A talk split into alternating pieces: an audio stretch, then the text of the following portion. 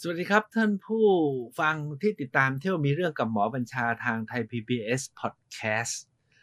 เที่ยวมีเรื่องช่วงนี้ก็ไปมีเรื่องโรมันกันที่อิตาลีโดย ผมแวบออกจากกรุงโรมไปที่เมืองปอมเปอี อันเป็นนครในตำนานที่ถูกฝังมา 2,000 ปี แล้วเมื่อเพิ่งจะพบอยู่ใต้เท่าฐานภูเขาไฟวิสเวส เมื่อ 300 กว่าปีที่แล้วนี้ สัปดาห์ก่อนผมพาไปที่สี่แยก 2,000 ปี ซึ่งมีโรงอาบน้ำมีโรงอบขนมปัง แล้วก็มีโรงนางโสเพณี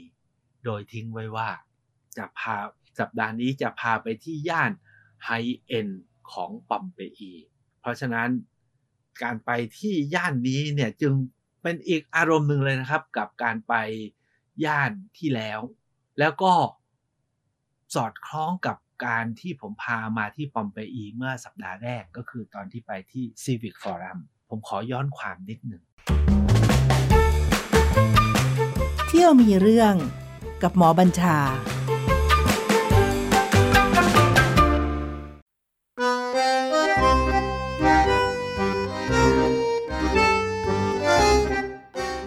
ที่ Civic Forum เนี่ยซึ่งเป็น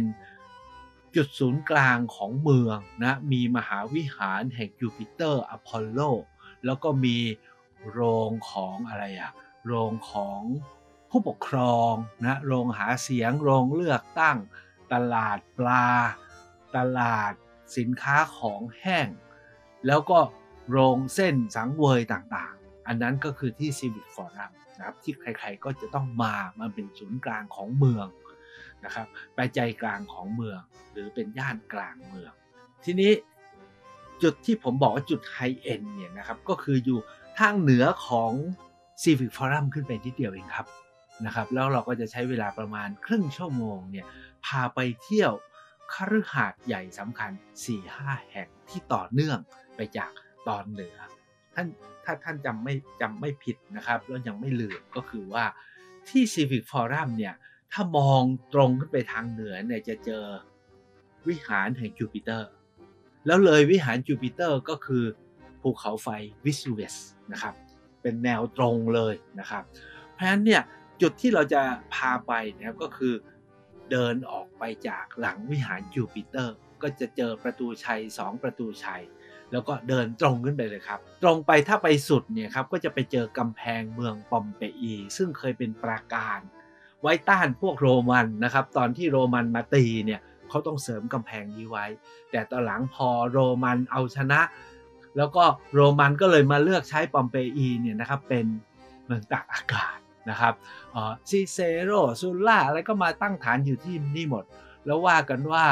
บริวารของออกัสตัสก็มาอยู่ที่นี่หมดนะครับก็ใช้ที่เนี่ยเป็นฐานสำคัญนะในการพักผ่อนแล้วก็ ที่สำคัญก็คือตรงนี้ ดินภูเขาไฟเนี่ยจะอุดมสมบูรณ์มาก ที่นี่เนี่ยจะปลูกเหล้าปลูกองุ่นได้ดี ก็เลยเป็นแดนที่มีเหล้าองุ่นไวน์ฮะดีที่สุดของคนที่นั่นเพราะมาพักตากอากาศมีภูเขาไฟมีทะเล มีเหล้าองุ่นมันก็ happy นะครับฉะนั้นเนี่ยบริเวณนี้นะครับก็จะเป็นจุดสำคัญอีกจุดหนึ่งที่ผมจะพาไป มีสองอย่างแรกที่ไม่ผ่านไม่ได้ คือพอพ้นจากวิหารแห่งจูปิเตอร์ก็จะเจอเรียกว่าอะไรดีอะภาษาภาษาอังกฤษเรียก Temple of August Fortune Fortune เนี่ยก็คือแห่งโชคลาภเนาะก็เรียกว่าเป็นหอสักการะจักรพรรดิออกัสตัส เพื่อขอชัย ขอโชคขอลาภ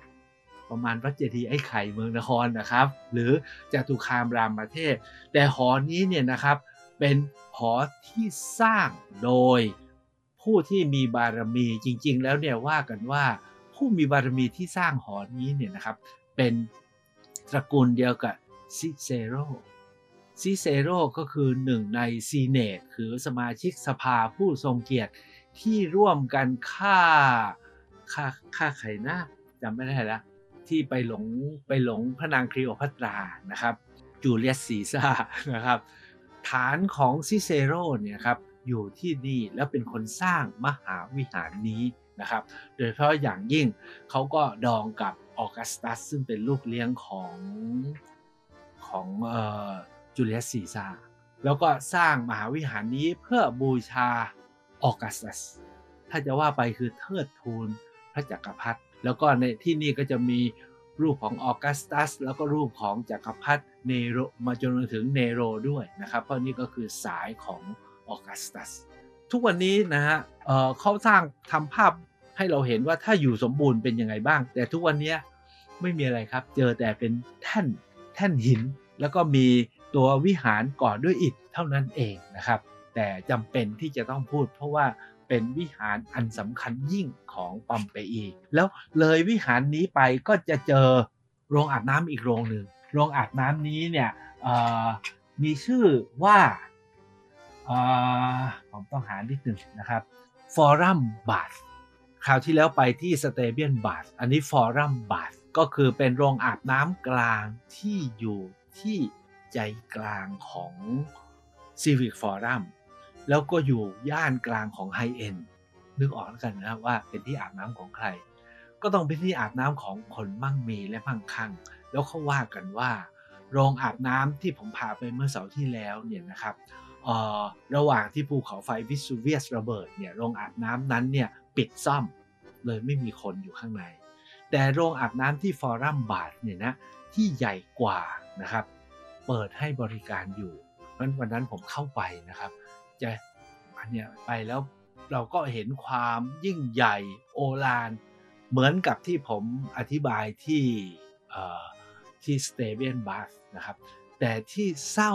แล้วก็สลดก็คือว่าทุกจุดเขาจะมีรูปปูนปลาสเตอร์ของผู้ที่ตายอยู่ใต้เถ้าภูเขาไฟ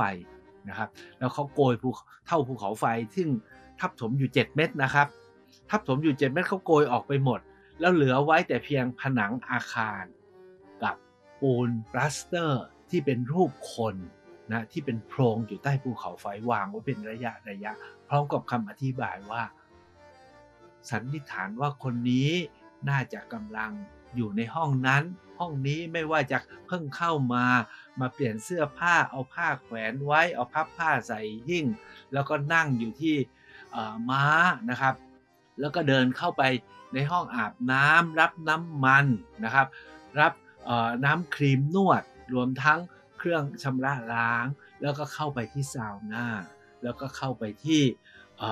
สระว่ายน้ำออกจากสระว่ายน้ำมาอาบน้ำเย็นจนร่างกายสะอาด แล้วก็ออกมายืนรออยู่ที่ยิมเนเซียม ซึ่งเป็นสนามกว้าง แล้วก็แต่ละจังหวะก็แต่ละมันเยอะแยะนะ แต่ละคนก็นอนทุรนทรายอยู่ใต้เท่าภูเขาไฟที่ทับกันลงมาทับกันลงมา จนเขาตาย นะครับ แล้วก็นี่แหละครับการไปครั้งนั้นมันก็จะเห็นทั้งความยิ่งใหญ่อลังการ พร้อมๆกับความโศกสังเวช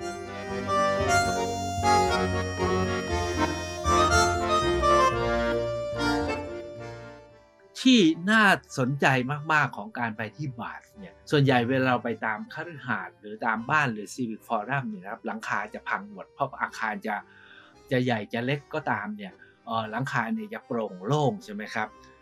ภูเขาเท่าภูเขาไฟลงมา 7 เมตร น้ำหนักต้องเท่าไหร่ล่ะเพราหลังคาทั้งหมดเนี่ยจะ collapse คือจะยุบหมดทั้งสิ้นนะครับแต่บาทเนี่ยโรงอาบน้ำเนี่ยส่วนใหญ่เนี่ยจะออกแบบเป็นโถงแล้วก็ไม่สูงมากเพื่อจะรักษาความอุ่นแล้วก็ไอ้น้ำใช่ไหมฮะซาวน่า steam เนี่ยนะครับด้วยเหตุนี้เนี่ยนะครับ แต่ละห้องเนี่ยจึงยังคงเห็นโครงหลังคาโค้งอยู่อย่างสมบูรณ์ แล้วงานปูนปั้นประดับที่ผมพูดไปตะกี้นี้คราวที่แล้วนะครับ หรือภาพเฟรสโกหรืออะไรก็ตามยังอยู่ครบสมบูรณ์เพราะนั้นการไปที่โรงอาบน้ำของโรมันที่ปอมเปอีเนี่ยทำให้เราเห็นโรงอาบน้ำแบบจริง ๆ เมื่อ 2,000 ปีที่แล้วของผู้คนที่นั่น แต่ที่น่าพิศวงที่สุดก็คือว่า ระบบเอาน้ำมาแล้วระบบส่งน้ำระบายน้ำเขาเป็นยังไง ที่สำคัญคือน้ำอุ่นด้วยนะ ถ้ายิ่งกว่านั้นก็คือว่าเขาเอาไอ้น้ำมายังไง ปรากฏว่าพื้นทั้งหมดเนี่ยเขาโปร่งหมดครับ พื้นเนี่ยปูด้วยอิฐและหิน แล้วข้างล่างเนี่ยมีท่อลอดเต็มไปหมด แล้วก็ทุกท่อเนี่ยเต็มไปด้วยทางน้ำน้ำดี น้ำเสียน้ำสะอาด น้ำสกปรกน้ำร้อนน้ำอุ่น ไอ้น้ำมา มันมีระบบที่เหลือเชื่อ 2,000 ปีที่แล้วนะครับ แล้วก็บางจุดเราก็จะเห็นท่อน้ำเป็นท่อตะกั่วเป็นแป๊บตะกั่ว2,000 ปีที่แล้วครับที่นั่นใช้แป๊บตะกั่วกันแล้วนะครับแล้วมีวาล์วด้วยนะ มีวาล์วเปิดปิดด้วยนะครับทั้นการไปเที่ยวที่นี่เนี่ยก็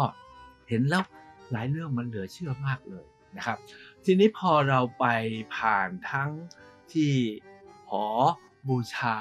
เพื่อความเพื่อโชคลาภเพื่อความสุขสวัสดี แห่งออกัสตัส แล้วก็ที่ฟอรัมบาทแล้วเนี่ยครับ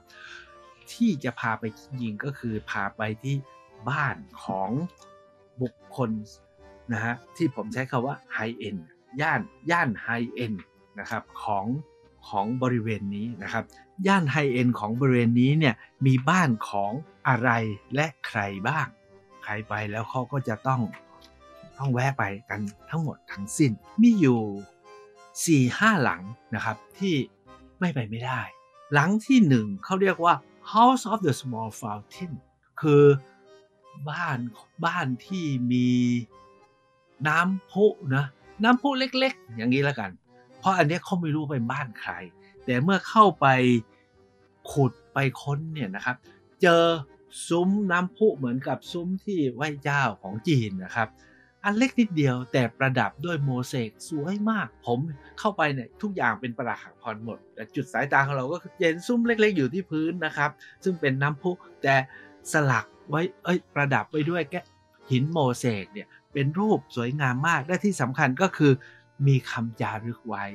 โลกโรมันเนี่ยเขาชอบมีคำจารึกนะครับ เป็นอักษรอยู่บนหินอยู่บนปูน หรือบนสำริดนะครับ อันนี้เขียนว่า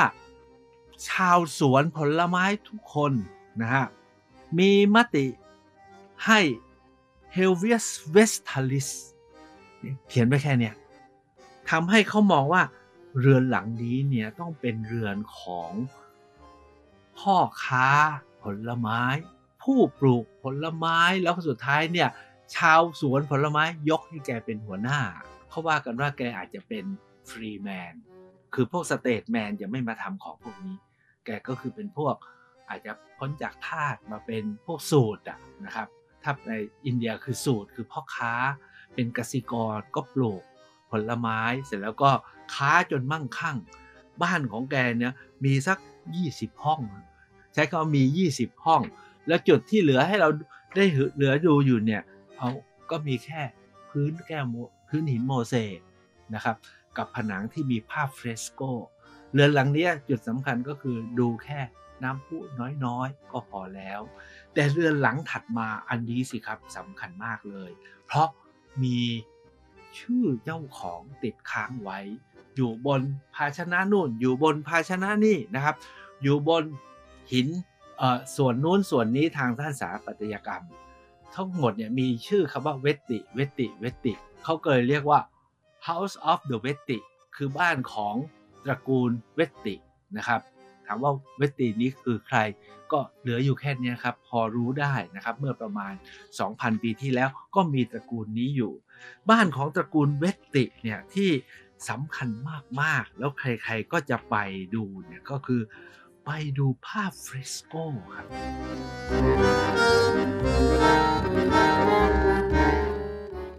เวตินี้เขาก็บอกว่าเป็นฟรีแมนเหมือนกันนะครับ ก็เป็นอิสระชน ซึ่งพ้นมาจากการเป็น เป็นทาสนะครับ แล้วก็มาทำการค้าทำนู่นทำนี่จนมั่งคั่งนะครับ แล้วก็เป็นเจ้าของที่ดินบ้านของเขาเนี่ยเป็นแบบอิตาลีใหญ่กว่าบ้านของตะกี้นี้นะครับ แล้วก็ภาพผนังที่เห็นเนี่ยเต็มไปด้วยเรื่องราวนะครับ ในเเรียกว่าเรื่องราวเกี่ยวกับอะไรอะผมจำได้ไม่หมดละเอาว่า เรื่องราวเกี่ยวกับส่วนใหญ่ก็เป็นเรื่องราวเกี่ยวกับถวยเทพนะเฟรสโกแล้วก็รูปใหญ่ ๆ แล้วก็แล้วที่สำคัญก็คือมีที่เขาชี้ชวนดูกันมากที่สุดเนี่ยมี 3 รูปครับมีรูปหนึ่งไก่ชน มีรูปไก่ชน ซึ่งมีตัวหนึ่งชนะตัวอื่นนอนตายอยู่ทั้ง 3 ตัวนะครับ อีกรูปหนึ่งเป็นรูปเรือเรือรบของโรมัน แต่ข้างบนเนี่ยเป็นเครื่องเส้นสังเวย นะครับ ในเครื่องเส้นสังเวยเนี่ยเขาบอกว่ามีเขาใช้ว่าฟาลัสฟาลัสคือไอ้ประหลัดขิกอะคือคือประหลัดขิกอะนะครับห่อผ้าวางไว้ด้วย แต่ที่ยิ่งกว่านั้นนะครับ เรื่องราวที่ปรากฏเนี่ยนะครับ ก็มักจะเป็นอ๋อนึกออกแล้วเรื่องของเทพซีอุสนะฮะเป็นเรื่องของการ บูชาทวยเทพโดยเฉพาะเทพซีอุส แต่ที่โดดเด่นที่สุดก็คือที่ปากประตูครับเมื่อกี้พอพูดถึงเรื่องประหลัดขิกแล้วเนี่ยนะครับ ก็นึกถึงรูปหนึ่งอยู่ที่ปากประตูเลยครับ ผมเข้าไปแล้วเห็นอะไรกันนั่นเขาทำเป็นรูปผู้ชายเหมือนกับนักรบนะครับ เป็นผู้ชายเหมือนนักรบยืนยืนพิงเอกขเนกอยู่ แล้วใช้คำว่าอะไรดีอะไข่แล้วกันนะฮะไข่หรือหำเนี่ย ของผู้ชายคนนี้นะครับ ใหญ่ใหญ่กว่าลำแขนของแกอีกนะครับ แล้วก็เปลือยนะครับ แล้วเขาห้อยวางอยู่บนตาช่าง ซึ่งอีกฝั่งหนึ่งเนี่ยนะครับ เทียบไว้ด้วยเอ่อเมล็ดข้าว ผมดูแล้วไม่อะไรนี่มันทะลึ่งอะไรนะทำเป็นรูปคนรูปไอ้ไข่นะผมเรียกรูปไอ้ไข่แล้วกันนะครับบักหำไม่น้อยเนี่ยนะครับ ยืนอยู่แล้วก็ ใส่เสื้อเรียบร้อยนะใส่เสื้อนักรบ แต่ก็คว้าไข่นะครับ ที่เป็นท่อนเลยนะครับ แล้วก็มาห้อยอยู่บนตาช่างช่างน้ำหนักกับอีกข้างหนึ่งเขาบอกว่าอันนี้เป็นสัญลักษณ์แห่งความมั่งคั่งและความสุข ใครสนใจว่ามันมันเพราะอะไรทำไมมันหมายถึงมั่งคั่งและความสุข ไปค้นเอาเองแล้วกันครับว่าโลกโรมันเนี่ยเขามองเรื่องนี้ยังไง บ้านเราเนี่ยมีหลายความหมายมาก ถ้าเอาประหลัดขิกวางที่ปากหน้าบ้านบางทีไล่ผีแม่ไม้จำได้ใช่ไหมครับไปที่ไหนก็มีประหลัดขิกเนี่ยไล่ผีแม่ไม้แต่ที่นี่กลายเป็นสัญลักษณ์อย่างนั้นไปได้ ท้ายสุดเนี่ยที่บ้านเวตติเนี่ยมันมีอีกสองอย่างที่เขาบอกว่าสะท้อนเรื่องราว แล้วก็ชีวิต แล้วอาจจะเป็นสิ่งที่บอกถึงความมั่งคั่งของบ้านนี้ เพราะว่าเขามีรูป รูปคล้ายๆคิวปิดนะมีปีกนะครับเหาะไปเหาะมาแต่ชุดหนึ่งเนี่ยมาเป็นฉากนะพื้นสีดำพื้นสีดำแล้วเป็นคิวปิดยืนเรียงเป็นแถวนะครับ ถามว่าทำอะไร อันนี้นะฮะเขาไปเก็บดอกไม้มา แล้วก็มารีดมาคั้นนะครับ เสร็จแล้วก็ใส่ลงไปในหม้อแล้วก็มีการหุงนะครับ แล้วก็ออกมาใส่ไปใน หยอกในขวดเล็กๆ นึกออกไหมนี่อะไร เขาบอกบ้านนี้ต้องเป็นบ้านผู้ผลิตน้ำหอมนะเห็นไหมคนมั่งคั่งก็จะใช้เน้นน้ำหอมเนาะน้ำหอมนิดเดียวก็มีค่าแพงมากนะครับ แต่มีอีกภาพหนึ่งอีกนะฮะที่มีความสัมพันธ์ไม่แพ้กันนะครับเขาบอกว่าเนี่ยเห็นเลยนะครับ เห็นตั้งแต่ลูกเหล้าอางุ่นจนมาถึงกลั่นจนเป็นเหล้าอางุ่นแล้วใส่ไปในไหแอมฟอรา เสร็จแล้วก็เทไหแอมฟอราใส่จอกให้ชิมลิ้มรสกัน อันนี้แหละครับคือ House of w e t t i n g ทั้งหมดนี้เป็นภาพเมื่อ 2,000 ปีที่แล้วนะครับ แล้วก็ยังคงอยู่ให้เห็นได้ที่นี่เนี่ยนะครับส่วนใหญ่แล้วพอเขาขุดที่นี่เขาขุดเจอเมื่อประมาณ 300 ปีที่แล้ว เมื่อขุดเจอเนี่ยเขาทำไงรู้ไหมครับเขาก็จะลอก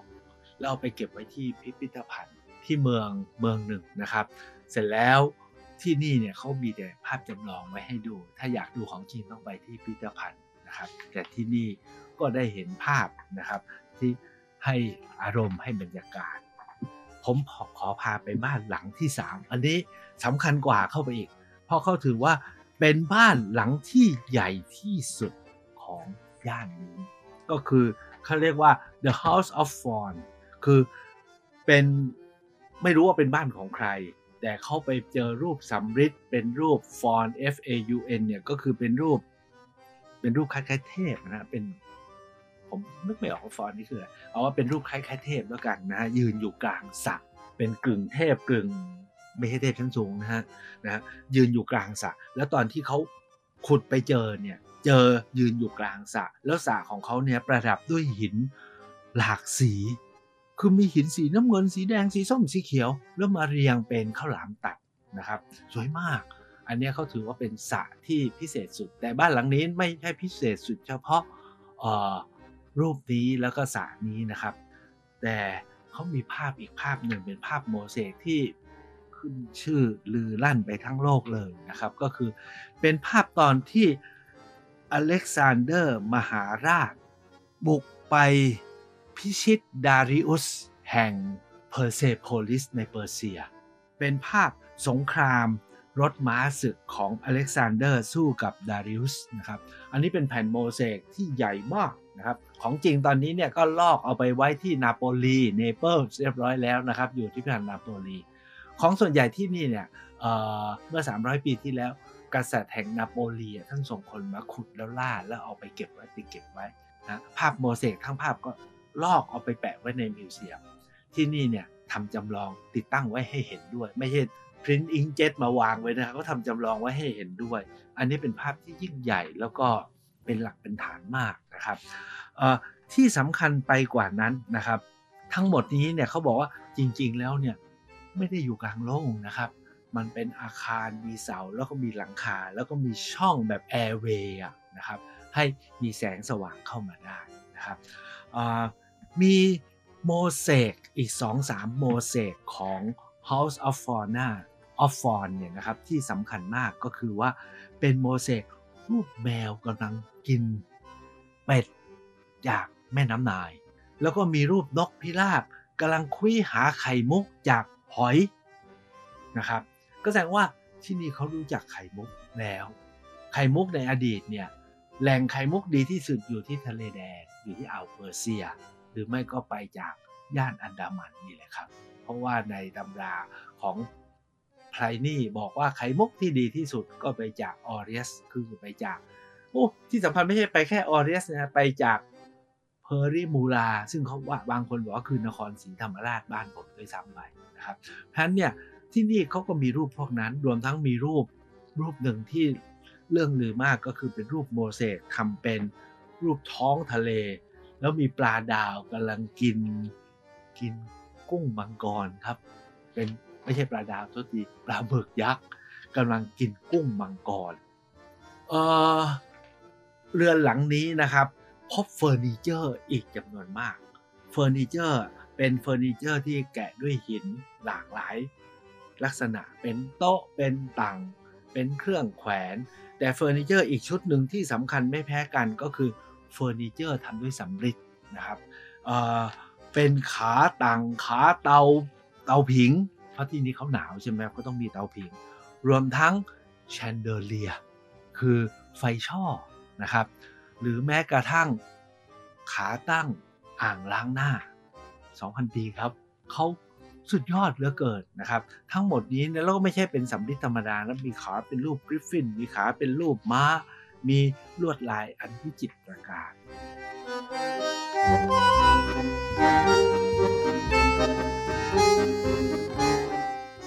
โอ้ตายแล้วเที่ยวไม่ทั่วนะครับ บ้านสุดท้ายครับของของย่านนี้นะครับ ก็คือเขาเรียกว่า The House of Tragic Poet เป็นบ้านแห่งกวี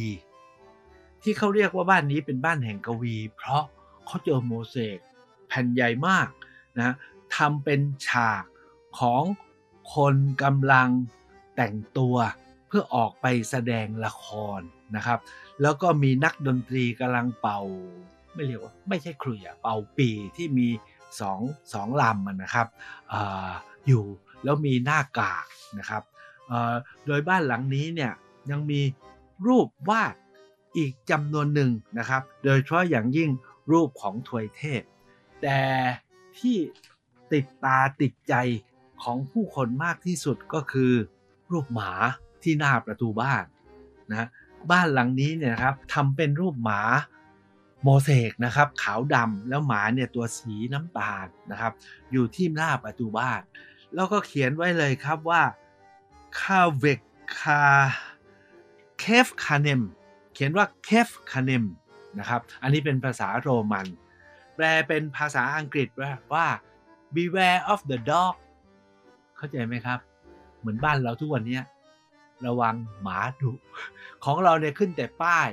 หรือไม่ก็ล่ามหมาไว้นะ อยู่ในบ้านแล้วคอยเห่าห้องห้องที่นี่เนะเขาทำเป็นเขาทำเป็นรูปโมเสกหมาอยู่หน้าประตูบ้านเลยคล้ายๆว่า เปิดประตูบ้านถึงก็เห็นรูปหมากำลังเห่าโห่ง แล้วก็เขียนว่าเคฟคาเนนนะก็คือระวังหมาดุเพื่อบอกว่าถ้าจะเข้ามาให้ระวังหมาดุ ก็ว่าชีวิตคนโรมันเมื่อประมาณ 2,000 ปีนู้นนะครับ ผู้มั่งคั่งมั่งมีก็เป็นอยู่กันประมาณนี้นะครับ ก็คืออยู่กันแบบสุดๆเลยครับ มีย่านกลางใช่ไหมครับ มีย่านกลางสำหรับประกอบกิจกรรม มีย่าน บูชา มีย่าน อาบน้ำกลาง แล้วก็มีเรือน ที่ผมพาไปรอบนี้มีสี่เรือนด้วยกัน ก็คือเรือนของพวกพ่อค้า แล้วก็เรือนของใครไม่รู้ใหญ่มาก แล้วก็เรือนของกวีนะครับอ๋ออีกเรือนหนึ่งคือ เรือนของเจ้าของสวนผลไม้แล้วกันนะครับ เราไปกัน 3-4 เรือนมานะครับ เอาไว้คราวหน้าจะพาไปต่อที่ อีก 2-3 เขตนะเขตหนึ่งเนี่ยก็คือว่าเลยจากตรงนี้ไปเนี่ยเขาเรียกว่าประตูวิสูเวียสกับประตูเฮอร์คิวเลเนียมคือเป็นย่านที่จะเดินทางขึ้นเหนือทางถนนนะฮะเพื่อที่จะไปที่นาโปลีแล้วก็ไปที่โรม ว่ากันว่าแต่ก่อนการเดินทางจากโรมก็ต้องมาผ่านนาโปลีเนเปิลส์แล้วก็จะมาเข้าที่ตรงนี้แหละครับ ก็เป็นย่านไฮเอ็น นะครับนั้นคราวหน้าเนี่ยจะไปตรงนั้นนะครับ ซึ่งจะมีมีสุสานแล้วมีบ้านแบบอภิมหานะทั้งที่รู้ว่าเป็นบ้านใครแล้วไม่รู้ว่าเป็นบ้านใคร โดยเฉพาะอย่างยิ่งบ้านหลังหนึ่งครับ เป็นบ้านของศัลยแพทย์นะเป็นบ้านของหมอผ่าตัดเอ้ยเขารู้ได้ไงว่าบ้านนี้บ้านหมอผ่าตัด พบกันเสาร์หน้าครับ เที่ยวมีเรื่องกับหมอบัญชา